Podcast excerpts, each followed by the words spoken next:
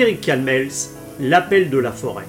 Pénétrer aux sources de Cheverny, havre de paix où le temps y a suspendu son vol, c'est d'abord se laisser happer par une luxuriante forêt, dans laquelle le bois comme les pierres de l'architecture du lieu viennent se lever délicieusement. Après dix années passées comme bras droit du chef Jérôme Banquetel à la réserve Paris, Frédéric Calmel s'est tombé sous le charme du terroir ligérien dans lequel il puise son inspiration.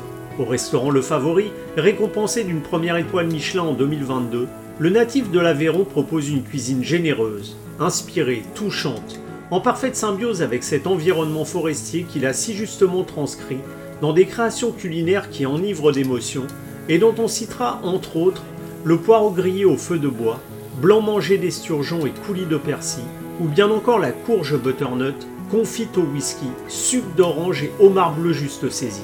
Avec Frédéric Calmels, offrez-vous un retour aux sources, du plaisir, une interview signée Agent d'entretien. Chef Frédéric Calmels, bonjour. Bonjour. Chef, euh, vous avez grandi dans l'Aveyron euh, et vous étiez bordé par la, forêt. Oui, la campagne. La campagne. et dans, cette campagne, euh, est-ce que c'est cet environnement aussi aujourd'hui, dans cet environnement proche de la forêt de la Sologne, qui guide votre principal terrain de jeu pour épuiser votre source d'inspiration? Complètement. L'idée, c'est de, tirer parti de notre territoire, de la particularité de l'établissement puisqu'il est implanté dans la forêt, et de, de retranscrire cet élément dans nos assiettes que, que ce soit partie prenante de, de l'expérience culinaire sur le favori. Vous avez passé aussi euh, dix ans aux côtés du chef euh, doublement étoilé euh, Jérôme Banquetel de la réserve Paris. Vous avez développé un travail autour du légume que j'ai pu retrouver aussi hier dans vos assiettes et dans vos créations culinaires. Qu'est-ce que vous gardez de cette décennie passée aux côtés de, de Jérôme Banquetel et, est-ce que ce projet plus largement des, des, sources de Cheverny quand vous avez quitté la réserve est arrivé à, à point nommé pour, euh, disons, prendre votre envol. Alors disons que ce projet est arrivé à un stade de, ma carrière où j'avais vraiment envie de, de m'inscrire dans une autre, dans une région à la campagne, parce que ça faisait, enfin j'ai passé 20 ans à Paris, et il était important pour moi de me reconnecter au, au vivant en fait, euh, aux productions locales, au calendrier euh, des saisons, des gens aussi qui grâce à eux, euh, c'est des gens grâce à qui on, on, a des, des, beaux produits, tous ces artisans, ces agriculteurs, ces producteurs. Voilà, le, mon cycle parisien étant fini, étant terminé, j'avais vraiment envie de m'inscrire dans une région qui pouvait m'apporter cela. Donc voilà, c'est ça se passe ici aujourd'hui. J'ai choisi le projet des sources parce que bon, c'est un, un lieu enthousiasmant avec un, beau projet hôtelier, une belle offre de restauration, et puis euh, le cadre, la, Sologne, la forêt, le, côté sauvage, tout ce qui est agriculture avec les légumes et autres. Donc voilà, on retrouve ce marqueur qui est euh, le travail sur le végétal et le légume en particulier, qui est important pour moi. Et oui, que j'ai développé oui avec euh, Monsieur Banquetel euh, pendant dix ans, et notamment euh, tout le travail qui a été fait sur la, à la réserve avec avec lui. Il m'a apporté beaucoup de précision. C'est quelqu'un qui est très rigoureux, hein. mmh. voilà, très rigoureux, beaucoup de précision, et puis aussi une capacité de réflexion, d'analyse, de remise en question que n'ont pas tout le monde tout le monde n'a pas, pardon, et, que, et qui permet, euh, moi je trouve, qui est essentiel dans notre métier. Savoir se remettre en question, c'est fondamental pour avancer. Et puis, euh, bien discerner les choses, faire les choses euh, dans le bon tempo, dans le bon timing, dans, la bonne, dans le bon moment en fait. Et ça, c'est quelqu'un de très très intelligent dans le, dans le choix de ses menus, le choix de ses produits, dans le choix des, et donc, ouais, je, je, suis encore imprégné de tout ça et à ma manière, je retransmets un peu ce que, la synthèse de toute cette expérience. Et cette remise en question dont vous parlez, effectivement, même quand je suppose quand un plat est élaboré, comme par exemple certains plats qu'on a goûtés hier, qui peuvent être considérés comme des plats signature, est-ce qu'ils sont c'est quelque chose de figé ou quelque chose que vous continuez à faire évoluer euh, au, au, fur et à mesure des services ou que vous retouchez petit à petit? Non, c'est pas figé. Euh, par exemple, la, lotte là, dont vous, que vous avez pu mmh. goûter hier euh, récemment, voilà, je la, elle n'était pas tout à fait comme ça. Aujourd'hui, je l'associe avec une poudre d'ortie que je ne faisais pas il y a quelques mois.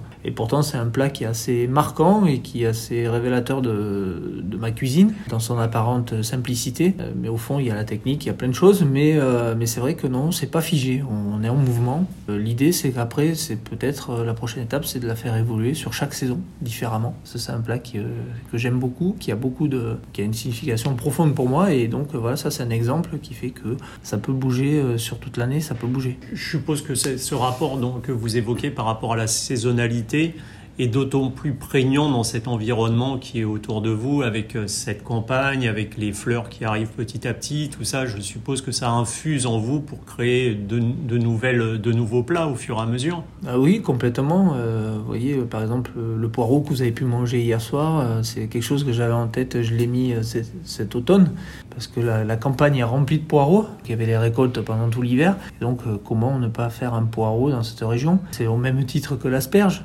l'asperge blanche de hmm. Sologne, qui est, c'est éphémère par rapport au poireau par exemple, mais ça dure, euh, ça dure un mois, euh, pendant le mois de juin, mais euh, voilà, c'est important de pouvoir le faire.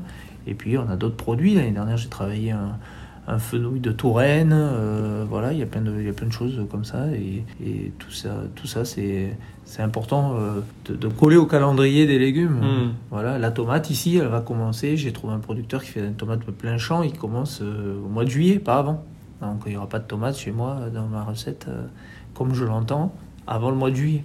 Et alors on parlait tomates, poireaux. Euh, il y a les courgettes aussi, il y a beaucoup de champs de courgettes, euh, beaucoup de choses comme ça. Ouais. beaucoup de production, de belles productions, de plantes aussi, de fleurs, de.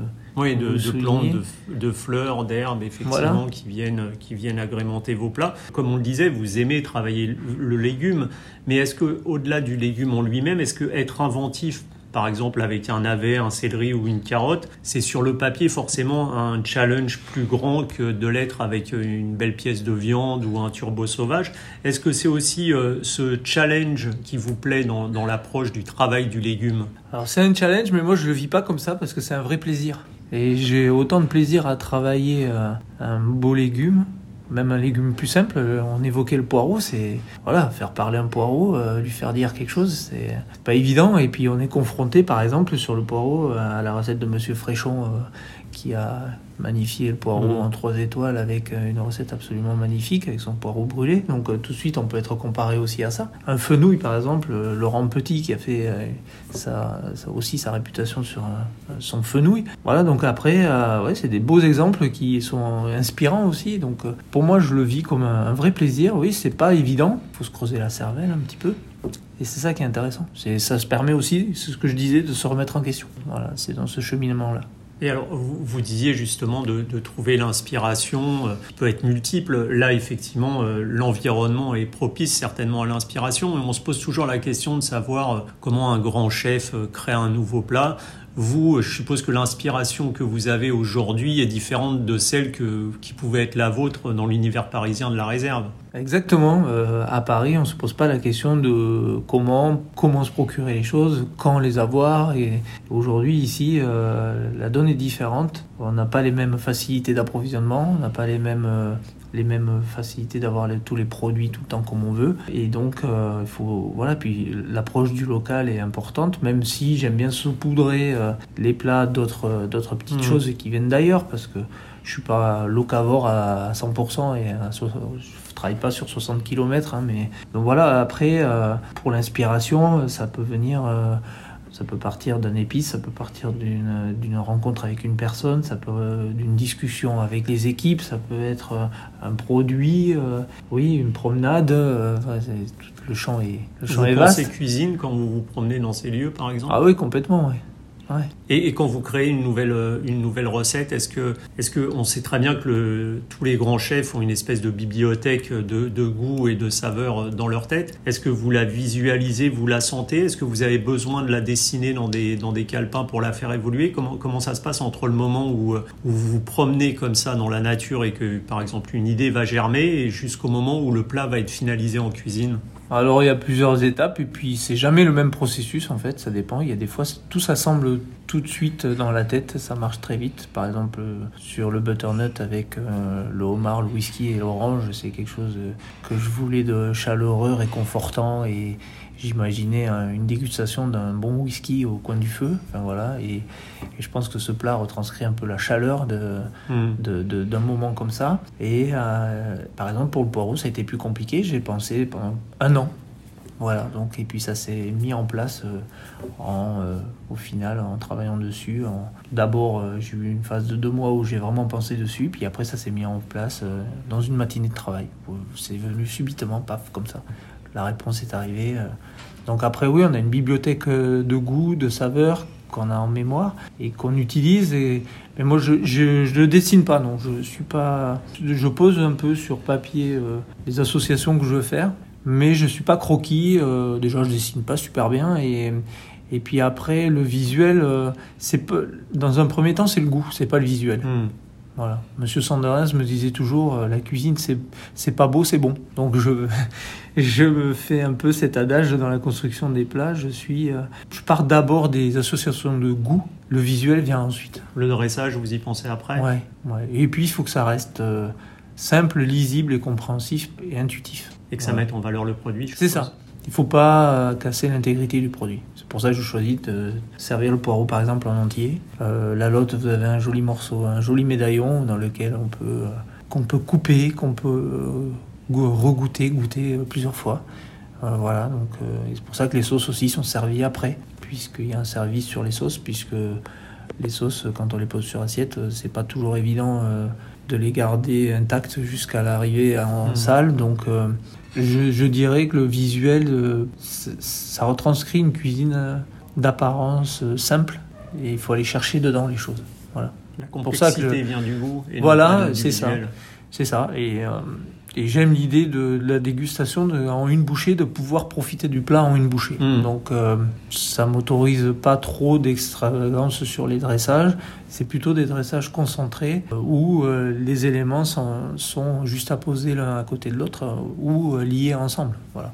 Et alors, grand amateur de whisky que je suis, euh, je vous cache pas qu'avant de venir ici, j'avais regardé votre plat et cette association qui me paraissait déjà sur le papier incroyable entre le homard et, le whisky. Je peux savoir quel whisky justement vous utilisez pour, euh, pour ce plat? Est-ce que vous avez fait des tests avec plusieurs whiskies Oui, j'ai fait, j'ai fait des tests avec plusieurs whiskies. J'ai choisi un whisky euh, de la région, du 49 de la, de la Loire, parce qu'aussi c'est important de, de, de, rester dans une localité. Mhm. Et donc, euh, c'est ce whisky, c'est c'est euh, la brasserie La Piotre qui fait ça. C'est un whisky single malt. C'est pas un whisky hyper euh, tourbé ou autre, trop travaillé. On est plutôt sur des arômes légers d'orange, justement, de, comme ça, à des notes assez, mhm. voilà, assez douces. Et peut-être après, euh, ça pourra évoluer sur d'autres plats, sur d'autres textures de whisky. Mais, euh, et donc, euh, voilà, associé justement avec un, sucre d'orange, le butternut, voilà, c'est des choses assez rondes en bouche. Et ça, ça, vous est venu comment cette idée entre le, le homard et le whisky, cette association qui sur le papier peut paraître un peu étonnante, mais qui fonctionne merveilleusement au goût?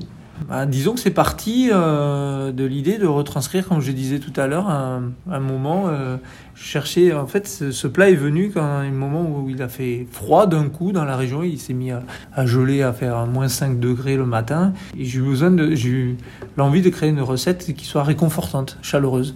Et donc l'idée du coin du feu, boire un whisky au coin du feu euh, ou un alcool autre, ça peut être un cognac ou autre, hein, mais c'était la visualisation d'un moment d'un partage, d'un moment euh, qu'on pouvait passer euh, de rassurant. Et donc j'ai construit ce plat comme ça. Et donc j'ai associé les éléments euh, parce que j'adore le, j'aime bien le whisky, j'adore le, je sais que le homard, quand on fait un jus de homard au whisky, ça marche très bien. voilà, c'est après les associations de goût dans ma tête se sont mises en place toutes seules en fait.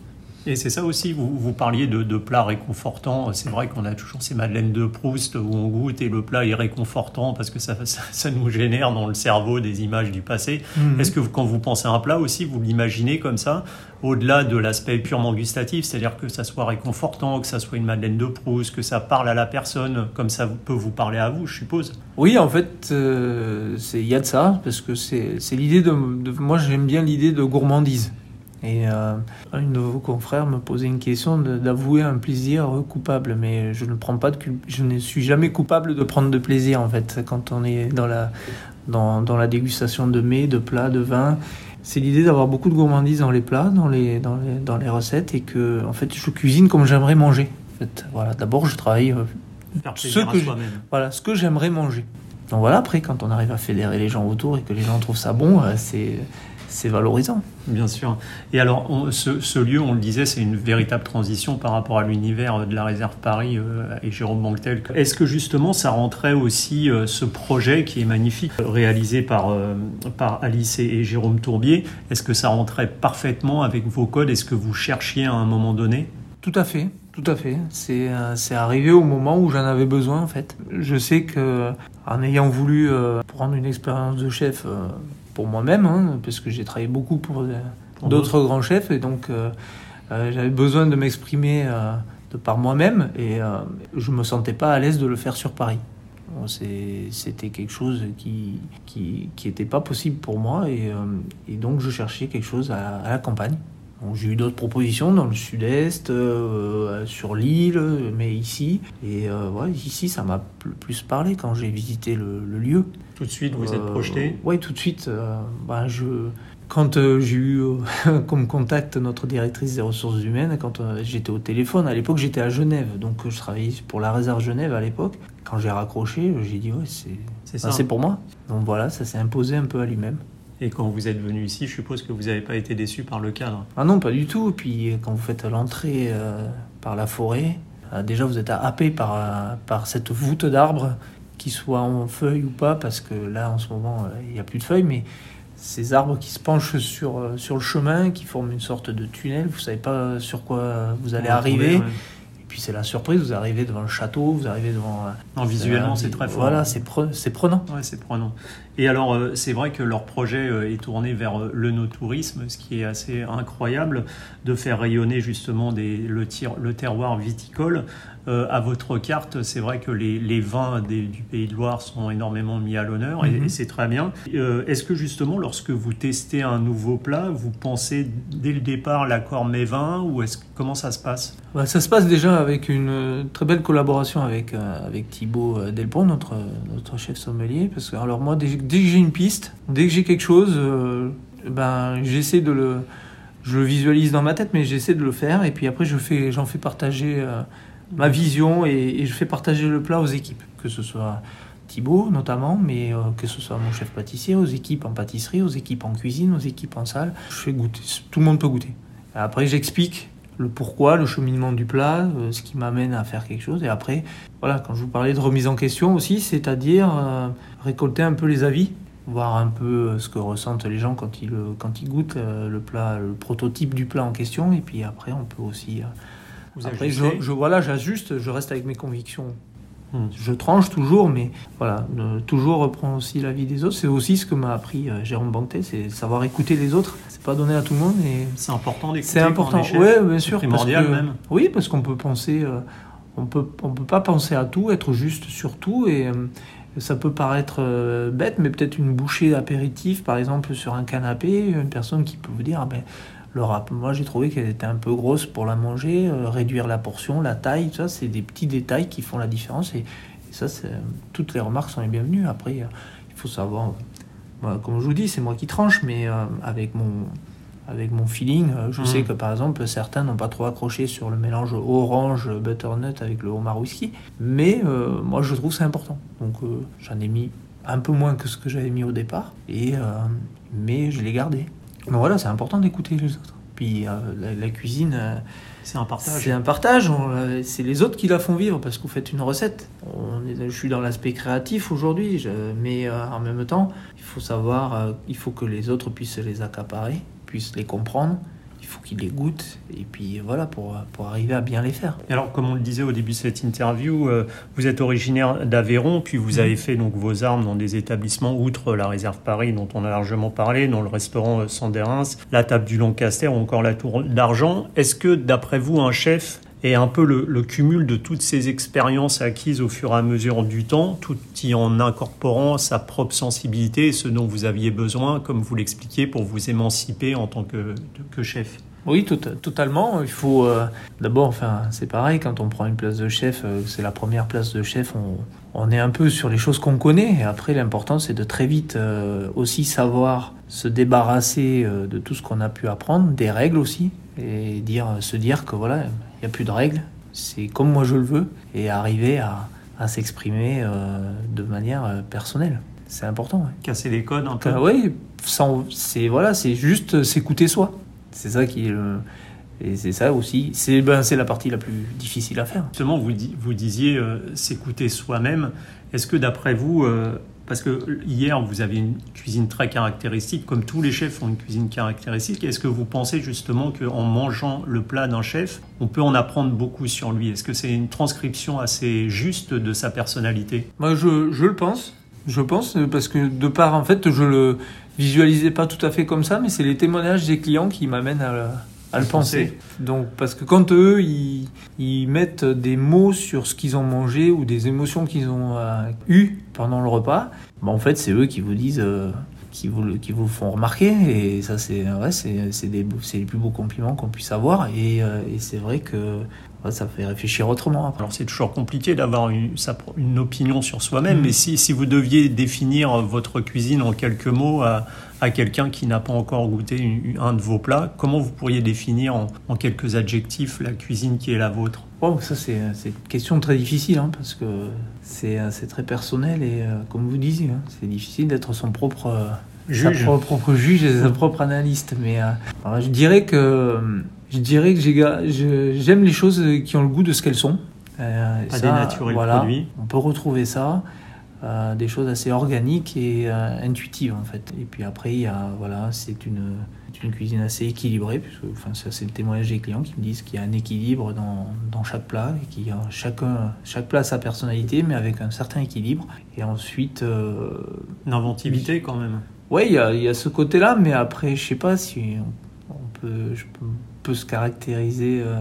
De créatif ou d'inventif parce que il y a, il y a des fois on croit pouvoir faire on croit faire être le seul à faire quelque chose et puis on s'aperçoit que d'autres aussi euh, peuvent le faire. Donc euh, c'est un peu prétentieux. J'aime pas trop enfin je suis pas dans ce j'ai un peu du mal de de, de, de, de pouvoir prétendre ça mais euh, en tout cas j'essaie d'être assez euh, vrai et, et personnel. voilà. Et, euh, et dans- en tout cas ce qui est important c'est euh, c'est l'émotion. Et je pense que je mets voilà les gens ressentent beaucoup d'émotions dans ressentent l'émotion qu'on a euh, que je que je mets dans les plats en fait ça c'est un beau compliment aussi ils sont capables de le dire c'est assez euh, c'est assez touchant en fait voilà. C'est intéressant que vous parliez d'émotion parce que justement euh, Guy Savoie dans l'interview que j'avais faite de lui il y a, il y a plusieurs il y a une dizaine d'années au moins me disait que la grande cuisine à ses yeux c'était la transformation en joie en plaisir en émotion d'un produit est-ce que c'est aussi une définition là qui vous correspond? Ah, il est très juste, oui. Oui, j'aime beaucoup. C'est c'est complètement ça, en fait. Et, euh, et c'est nous le plaisir qu'on a de partager ces,